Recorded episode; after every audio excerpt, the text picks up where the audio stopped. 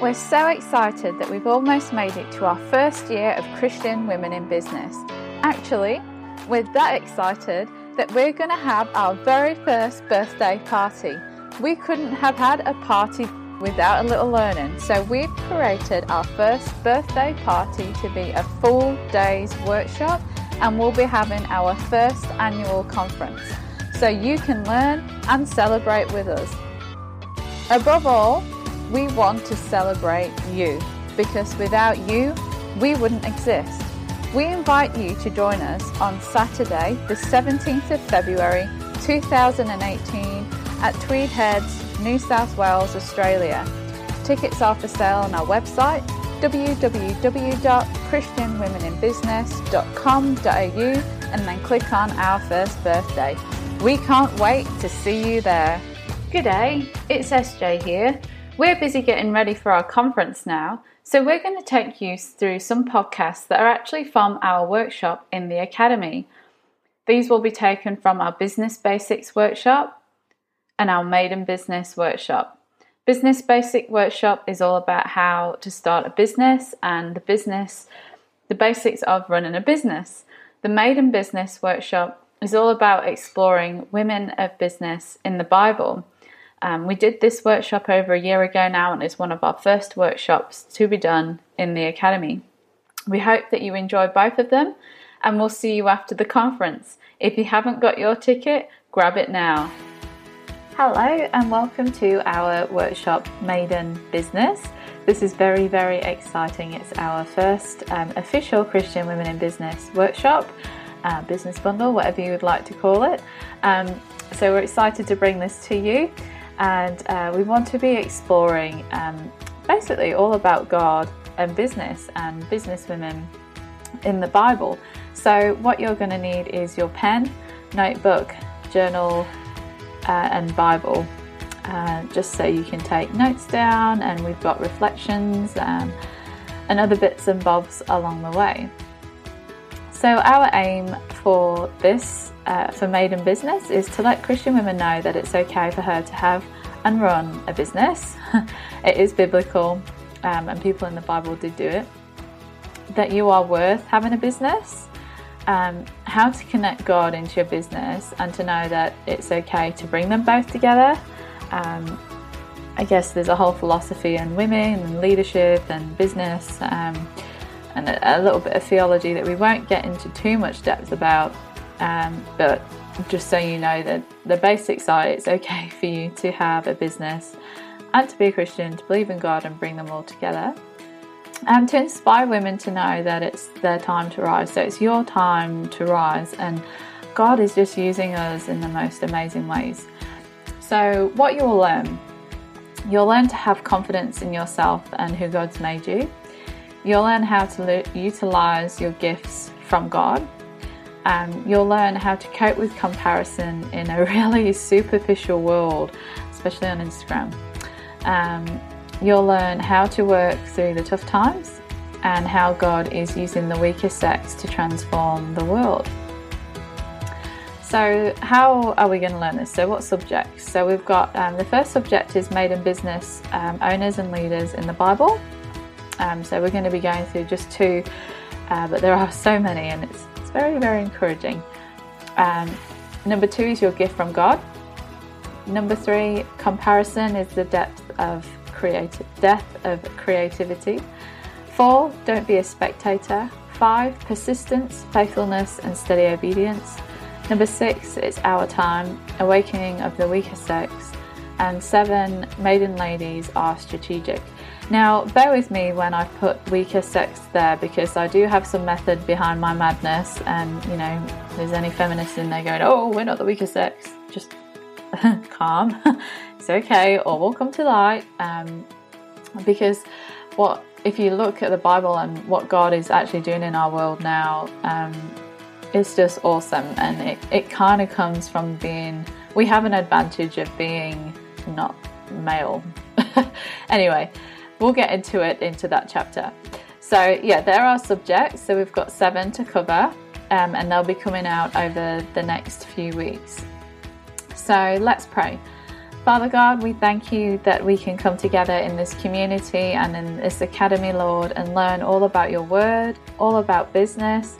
I pray, Lord, that our hearts will be open to what you will teach us through this, um, that we can say the right things to the women who need it, Father God, and bless them and encourage them and allow them to know that it's their rising time. And God, just to open their eyes to see the amazingness that they have. Um, for the people who are struggling to see their gifts, Lord, allow their eyes and their hearts to be open to the gifts that you've given them and show them how they can use them for the goodness of the kingdom, for the goodness of business and the kingdom economy, Father God. And we just pray this in your precious name. Amen. Let's get to it. So, now let's look at our first subject. So, this is made in business owners and leaders in the Bible. So there are actually quite a few businesswomen and leaders in the Bible. So we've got Deborah, who is a prophet, uh, Israel's commander in chief. We've got uh, I think is how you say it, and she was a biblical leader. We've got um, Lydia, who is a trader, Priscilla, who is a tent maker, Miriam, a prophet and leader, uh, Hud, Huldah, excuse my pronunciations, prophet uh, for Josiah. We've got Phoebe, who was a patron of Paul, wealthy and bringing gospel to the Roman Empire. And then we've got Ruth, Esther, Mary of Nazareth, Martha, and that's just to name a few. So um, there's quite a few women in the Bible that kind of um, had influence and did some really, really incredible things. Um, and God kind of used the weaker sex quite a lot um, when the men kind of didn't. but we'll take a look at that in a minute.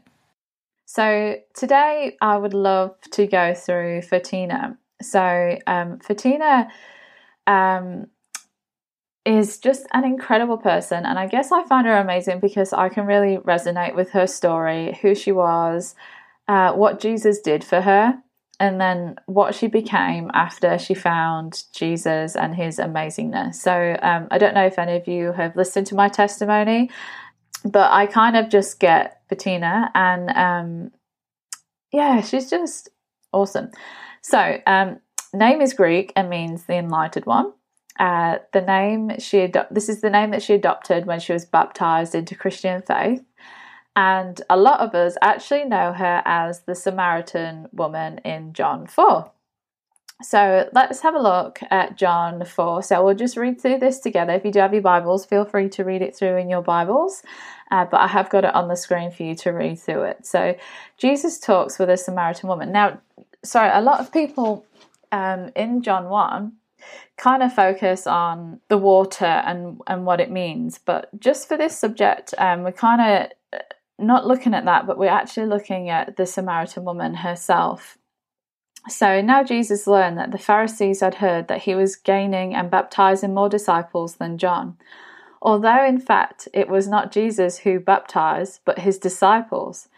So he left Judea and went back once more to Galilee. So he came to a town in Samaria called Sychar. Sorry if I'm getting all these names wrong. This is not one of my strong points near the plot of ground of Jacob had given us given to his son Joseph. Jacob's well was there, and Jesus, tired as he was from the journey, sat down by the well, and it was about noon. When a Samaritan woman came to draw water, Jesus said to her, Will you give me a drink? His disciples had gone into the town to buy food. The Samaritan woman said to him, You are a Jew, and I am a Samaritan woman. How can you ask me for a drink? For Jews did not associate with Samaritans back in the day. So Jesus answered her, If you knew the gift of God and who it is that asks you for a drink, you would have asked him, and he would have given you living water. Sir, the woman said, you have nothing to draw with. The well is deep. Where can you get this water? Where can you get this living water?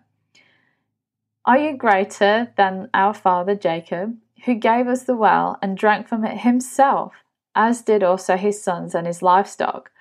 Jesus answered, Everyone who drinks this water will be thirsty again, but whoever drinks the water I give them will never thirst. Indeed, the water I gave them will become them in a spring of water welling up to eternal life. The woman said to him, Sir, give me this water so that I won't get thirsty and have to keep coming here to draw water. He told her, Go, call your husband and come back. I have no husband, she replied. Jesus said to her, You are right when you say that you have no husband. The fact is that you have had five husbands, and the man you have is not your husband. What have you just said is quite true. But just for the reference, I haven't had five husbands. I have only had one husband, just in case you're thinking of this is where I relate. Nah. Sir, the woman said, Can I see you are a prophet? I can see you are a prophet. Our ancestors worshipped in this mountain. But you Jews claim that the place where we must worship is Jerusalem. Woman, Jesus replied, believe me, a time is coming when you will worship the Father neither on this mountain nor in Jerusalem. Your Samaritans will you Samaritans worship what you do not know. We worship what we do know, for salvation from the Jews. Yet a time is coming, and has now come, when the true worshippers will worship the Father in spirit and in truth, for they are the kind of worship worshippers a Father seeks. God is spirit, and his worshippers must worship in the spirit and in truth. The woman said, I know that Messiah, called Christ, is coming. When he comes, he will explain everything to us. Then Jesus declared, I, the one speaking speaking to you, I am him. You'd be pretty blown away, wouldn't you? You've just gone to fill up your water in the middle of the day. It's burning hot, and you know, bump into Jesus. awesome. So the disciples rejoined Jesus. Just then, his disciples return and were supported to find him talking with the woman. But no one asked, What do you do? Uh, what do you want? Or why are you talking with her? So back in the day, I'm guessing that there was a pretty big rivalry between the Jews and the Samaritan. Well, we know there was. So then, leaving her water jar, the woman went back to the town and said to the people, Come, see a man who told me everything I ever did. Could this be the Messiah? They came out of the town and made their way towards him. Meanwhile, his disciples urged him, Rabbi, eat something. But he said to them, I have no food to eat that you know nothing about. Then the disciples said to each other, Could someone have brought him food? My food, said Jesus, is to do the will of him who sent me and to finish his work. Don't you have don't you have a saying, it's still four months until harvest? I tell you, open your eyes and look at the fields. They are ripe for harvest. Even now, the one who reaps draws a wage and harvests a crop for eternal life so that the sower and the reaper may be glad together. This, the saying, one sows and another reaps, is true. I sent you to reap what you have not worked for. Others have done the hard work, and you have reaped the benefits of their labor. So the many Samaritans believe. Many of the Samaritans from that town believed in him because of the woman's testimony. He told me everything I ever did. So when the Samaritans came to him, they urged him to stay with them. So he stayed two days and became, and because of this, because of his word, sorry, many became believers. This is just too awesome.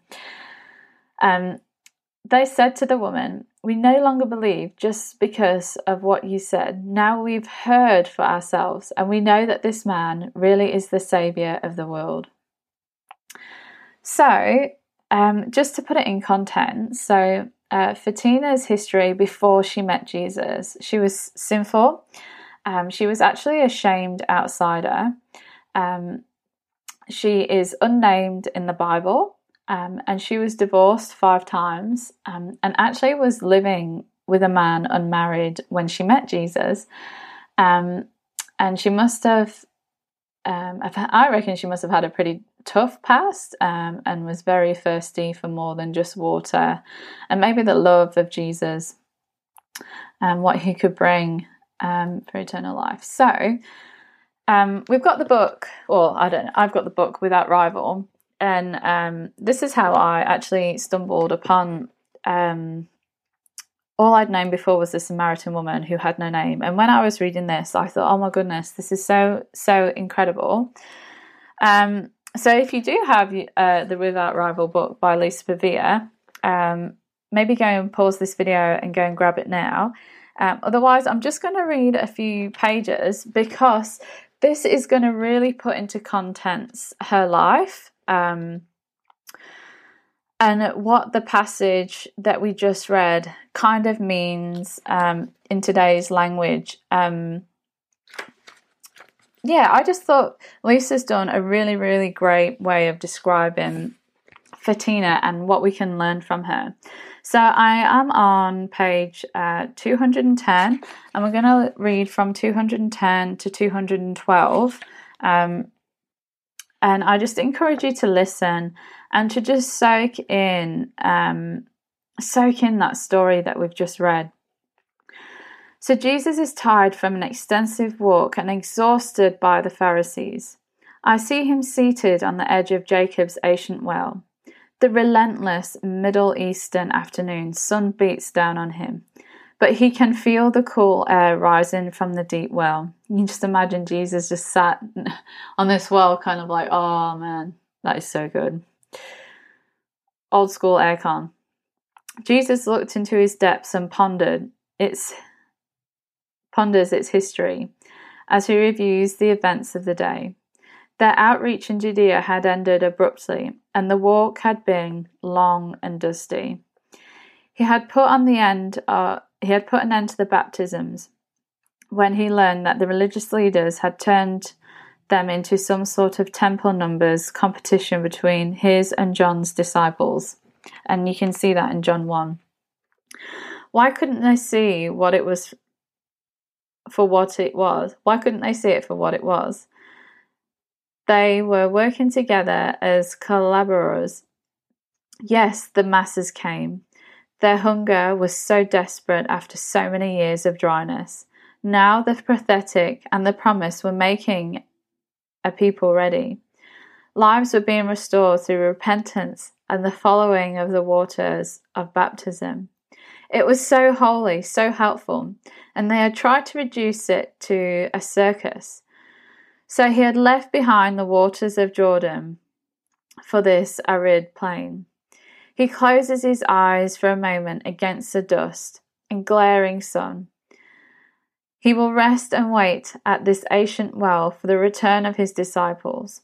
He releases a heavy sigh. Suddenly, a sense of expectation stirs in his heart, and he senses the Holy Spirit whisper, I have purpose here in this barren Samaritan field. Jesus heard one word, harvest. He opens his eyes and watches as a lone daughter of a Sm- Sam- Samaria, Samaria comes to collect water. She carries a large vessel. It was it is similar to the ones of the other women who used when they collect water to draw water of the day. But her vessel is empty, as so is her heart. This daughter had sunk so low that she even avoids the company of women. Bible scholars suggest that she chose to come in the heat of the day when the number of people at the well would be at an all time low. He watches her, he notices when she sees him and quickly alerts her eyes. By virtue of his clothing, she knows he is Jewish. Jews don't associate with Samaritans, they despise them. This woman has known trouble before, and she doesn't want trouble again. Forewarned, she approaches the opposite side of the well, where she lowers her vessel and prepares to draw the fourth water. Draw forth the water. He calls to her. Startled, she lifts her head and stops mid motion. There is something in the chen- tenor and the tone of his voice that arrests her. His request for the water sounds more like an innovation than a demand. Unsure, she encounters. Why would a Jewish man speak to a Samaritan woman for a drink of water? Jews won't even drink from a cup that Samaritans used. Imagine, if you will, a pre- prejudice so profound that using the same glass of water could cause you to be unclean. Not only is she a Samaritan, but she is also a woman. But Jesus is not afraid of sharing her cup. He is prepared to drink her cup of wrath for her. Nor does Jesus want to use her like another man she has ever known. He wants to make himself known. Maybe he wants the solace of conversation. Maybe he is weary of being misrepresented by the ignorant religious leaders. Perhaps, like many of us, he finds it comforting to unburden his heart to a stranger.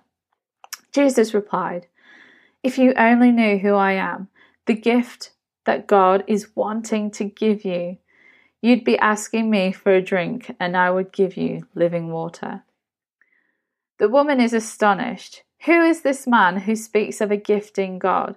She walks around the well to his side to see what he is what he has in his possession that would empower him to make such an outrageous claim.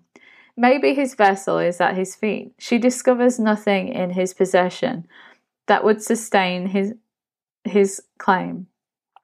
Will this man's promise prove empty like words of all the other men she has ever known? Intrigued, she questions his capacity to draw forth this living water. But, sir, you don't even have a bucket in this well, and it's very deep. So, where do you find this living water? So, what we found here is um, we've got this obviously, this really hurting, empty woman who's found Jesus and basically, Jesus, even though he's really tired and probably has bleeding feet from walking in sandals, um, at this well cooling off, and he's even got time for a woman where in in their culture they wouldn't even drink from the same cup, and he wants to share some water of living life and amazingness. So she's a person, I guess, that the public would never have thought to um, give her any position and then here she is with the king, and he's offering her this amazing, amazing water. And then obviously we find out that um, she goes and gets the crowd. They come over and they're all like, "Oh my goodness, this is amazing!" They hear a testimony, um, and then um, yeah, they go for it. So, what do what have we learned from uh, Photina now, or the Samaritan woman. One, just because you come from suffering or bad and sinful past, that Jesus isn't going to use you for good in your business. So he sees it as a great opportunity. And I guess I wanted to share this with you because I guess there is some women out there who think that because they've had a bad past or they've not been good or whatever, that um, well, one, you get your salvation for free. So that's really cool. But Jesus actually really wants to use you for his goodness still. And um, Jesus used the most broken people and women in the Bible to do some of the most incredible things. So just because things haven't worked out so far doesn't mean that God isn't going to use you for something awesome. And God has something incredible planned for you in your future if you're open to it. And this story shows just that. And now we're going to be looking into um, what happened next. So, after Photina's sons were saved, um, sorry, when she went to the Samaritans and the Samaritans came back, both of her sons were saved, along with her five sisters, which was pretty incredible. You know, you go and get some water, and now your whole family's being saved. And then she actually went on to become an apostle. So in Acts 1 8, uh, we can see that the apostles were commanded to go to the uttermost parts of the world. And then um, in Acts 2, Photina was baptized by the Holy Spirit and she was given the ability to speak other languages, which is pretty cool. So God gifted her with the Holy Spirit. And so Photina's family and herself went across Africa to share the good news about Jesus. So we're actually going to go back in the book now. Um, Lisa's done it kind of the other way around. Um, but I just wanted to share the story now of how God um, just showed incredible faithfulness to her and her journey and what they did um, and where they went and how um, yeah, it's just a really, really incredible, inspiring story. So if you've got your uh, Without Rival book, we've moved to page 102 and we're going to read from 102 to 204. So it's a, it's a few pages. Bear with us if you don't have the book, but just listen to the story because it's really, really cool. So um, they actually went off to Africa. So in Africa, they all laboured faithfully, spreading the gospel of Christ in the Carthage, producing astounding fruit. When the news reached them from Nero, deranged emperor was arresting and prosecuting Christians throughout his realm. Photina sought God's wisdom, so straight away she went to God. Jesus appeared to her in a dream and instructed her to go to Rome and confront him. Ah!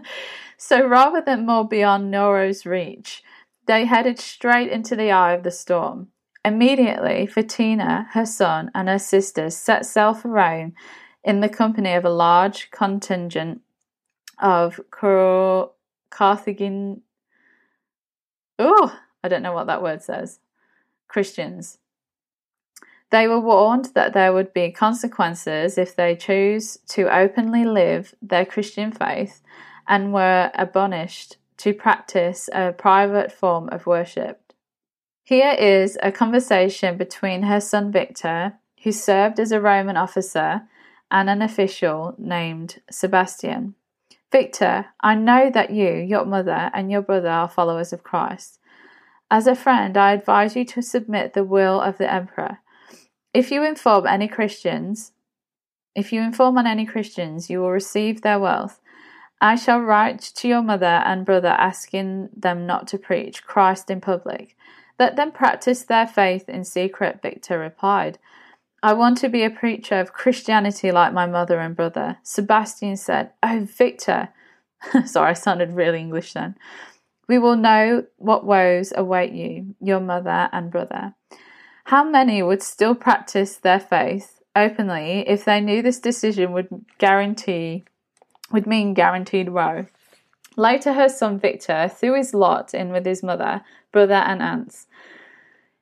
Here is an expert excerpt from the same document cited earlier that leads a window into her first audience with Nero. Photina arrival and active aroused curiosity in the capital city. Who is this woman? they asked. She came here with a crowd of followers, and she preaches Christ with great boldness. Soldiers were ordered to bring her to the emperor, but Photina's, Photina anticipated them. Before they could arrest her, Photina, with her son Joseph and her Christian friends, went to Nero. When the emperor saw them, he asked why they had come. Photina answered, We have come to teach you to believe in Christ. The half mad ruler of the Roman Empire did not frighten her. She wanted to convert him. She was on a mission. Not surprisingly, Nero was less than receptive. He ordered that those who claimed to be in the hands of Jesus should have their hands beaten with iron rods. The guards took Photina and all those in her company away to be beaten for their imprudence. Over the next three hours, their hands were brutally beaten with iron rods. But the Christians felt no pain, sang psalms, while their torturers exhausted themselves. Not one of the Christ followers had as much as a mark on their hands. Isn't that awesome? Not that they actually had to go through that, but just what how God was so amazing. So then Nero discovered that the beatings had no effect on them. He imprisoned them and devised a plan to convince Photina and all her sisters to convert. This time he intended to turn them into his will with kindness. He ordered six thrones to be set up in a large banqueting hall. Before those thrones, he arranged to have every manner of Roman wealth arrayed before the sisters. No expenses were spared in the preparation of a collective of the collection that would appear to the feminine soul. In addition to gold and silver, there were jewels and magnificent garments laid out before each woman. These riches and a life of ease and beauty could be theirs if only they would renounce their Christian faith, as sacrifice to the Roman deity. To persuade them towards his, this end, he commissioned his very own daughter, Dominia, to act as his agent. So he tried to get another woman to convince them. When Dominia entered the room, she greeted Photina warmly, and in the course of her situation mentioned Christ. Photina mistook mistook her for a fellow believer. After embracing her, she openly shared the transforming love and wonder of her Christ with the one she presumed to be a sister. Dominia was undone, and rather than refute Photina, she converted to Christianity. Ba-bam! but she was not alone in the conversation. Her serving girls were also converted as well, as they listened to the bold preaching of the gospel by the sisters. Then Photina instructed um, Dominia and her servants to remove all the wealth from the room and to distribute it freely among the poor they found in the street of Rome. Dominia was baptized and received a new name. How cool is that? So the chick, or his daughter that he'd sent in there to go and convert, got converted. Ah. Nero was um, enraged. He ordered Photina, her sisters, and her sons to be put to death by fire. He had a large furnace constructed, but when they were thrown into the furnace, they wouldn't catch on fire. Next, Nero ordered them to execute them executed by poisoning. When the poisoners came, Photina volunteered to be the first in her company to drink but the toxins had no effect on her or any of the Christians. Then the Neros had sent poison to them, converted to Christ as well. Ah, oh, I love this story. They remained in prison for their faith, and over the next three years they were beaten, subjected to every form of torture ever twisted emperor could invent.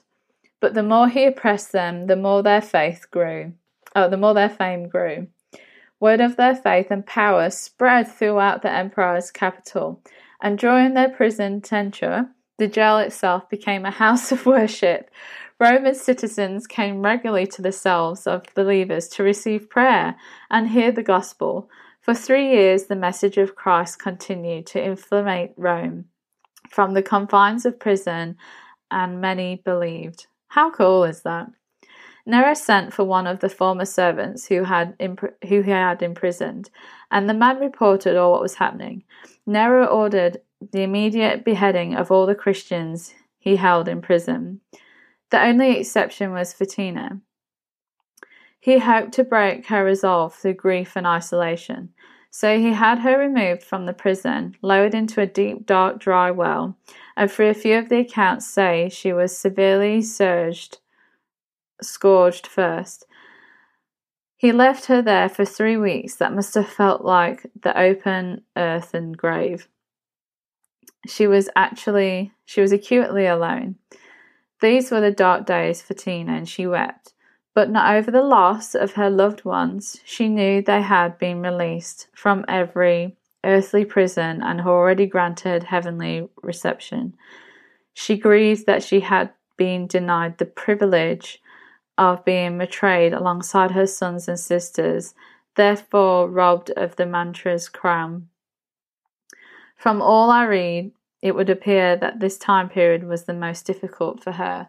So, what an absolutely incredible story, and what an incredible heart that she had for God, and the dangers that they all went into and all fought for, and God just looked after them in every aspect. The only thing that they couldn't um, get away from was the beheading.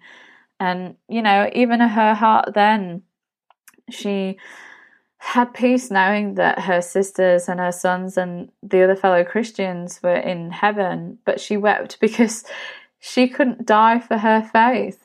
That was the one thing and the only thing that they could take for her. So, what can we learn from this amazing woman of God? Um, she wasn't afraid to speak, even to Jesus. She was out there. She said it how it was. Um, she wasn't afraid. She wasn't afraid to spread the news of Jesus either. Obviously, this woman was very bold. She loved speaking in public and was very, very open, a great apostle for God. She didn't let her past stop her from doing what she needed to get done or what God has, has had, had asked her to do. And by the looks of it, she didn't even think twice. She was like, yep, nah, God's asked me to do this. I'm just going to go and do it. And then she didn't let danger or fears stop her. And she did everything through faith, and God protected her in that. And oh, I don't know, this story just blows me away. So, um, we now have some reflection questions for you. So, um, what I'd like you to do now is pause this video, get your your journal out, and just put some worship music on if you like, and just look and go through these questions with God, um, and ask Him: Are you seeking guidance from Him? Are you doing what God has asked you to do? What things have happened to you in your past that might be stopping you from filling what God has asked you to do now with your business? Know that Jesus took all the burdens from you when you gave your life to Him and you don't have to carry them anymore. Do you have faith to believe that in your business, if you step into the scary danger zone, just like Photina, or conquer a fear, that God has got you? After this, we will move on to the next chapter, which will be released soon. I hope you've enjoyed it. It's been awesome to do this with you and enjoy your reflection time with God. Sarah Jane here. I hope you enjoyed the podcast. We'd love it if you could please share this podcast with your friends. Please rate our podcast on iTunes. And for more information about becoming a member of Christian Women in Business, head over to our website www.christianwomeninbusiness.com.au. Catch you next time.